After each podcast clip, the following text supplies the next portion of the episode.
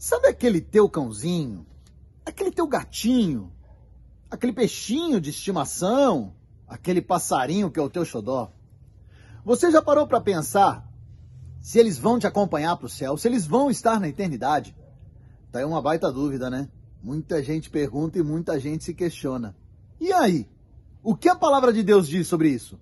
A Bíblia não ensina especificamente se os bichinhos de estimação ou se os animais, se eles têm alma ou não, se eles vão ou não para o céu. Mas nós podemos pegar de alguns princípios bíblicos algumas deixas para tentar responder essa pergunta. Uma delas é que Gênesis 2 e Gênesis 7 nos traz a clara configuração que tanto os homens como os animais, eles têm o sopro, o fôlego de vida. Mas os homens, eles são diferentes. Eles foram criados à imagem e semelhança de Deus, diferente dos animais.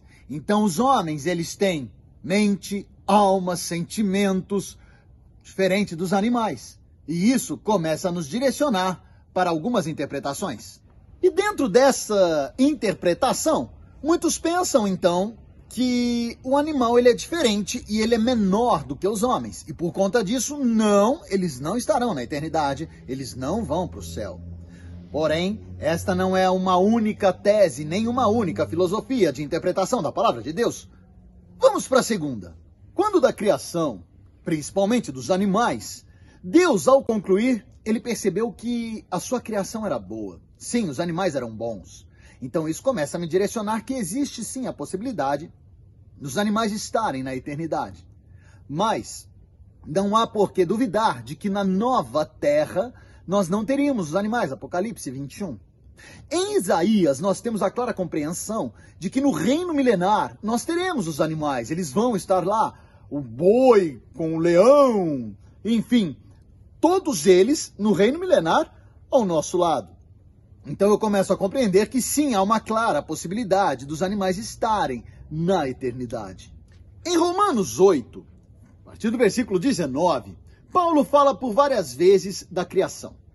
E muitos estudiosos entendem que a primeira vertente, quando ele fala de criação, ele fala de tudo que na terra há, menos do ser humano. Dentro dessa convicção, então, lá Paulo diz que toda a criação espera ansiosamente pelos filhos de Deus.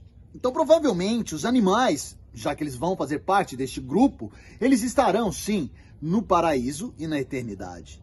Para alguns, em Gênesis 7,15, Deus mensura que os animais teriam espírito. Porque, para algumas traduções, a palavra lá diz que tudo que tinha espírito de vida entrou na arca. Nós, particularmente, e bom, e por conta disso, então, eles entenderiam que os animais, sim, estariam na eternidade, porque eles teriam um espírito nós particularmente não entendemos assim. Seguimos as traduções é, mais recorrentes ou as mais coerentes que dizem que tudo que tinha fôlego de vida entrou na arca, não tendo, portanto, os animais o espírito. Enfim, eu não sei qual é a tua interpretação, mas uma coisa eu sei: lá na eternidade, a vontade de Deus será manifesta. Então, tá tudo bem. Se os animais estiverem lá, tá tudo bem. Se os animais não estiverem lá, tá tudo bem também. Porque lá, o Pai te preparou um lugar especial, onde você não vai ter nem dor, nem choro, nem saudade e nem tristeza.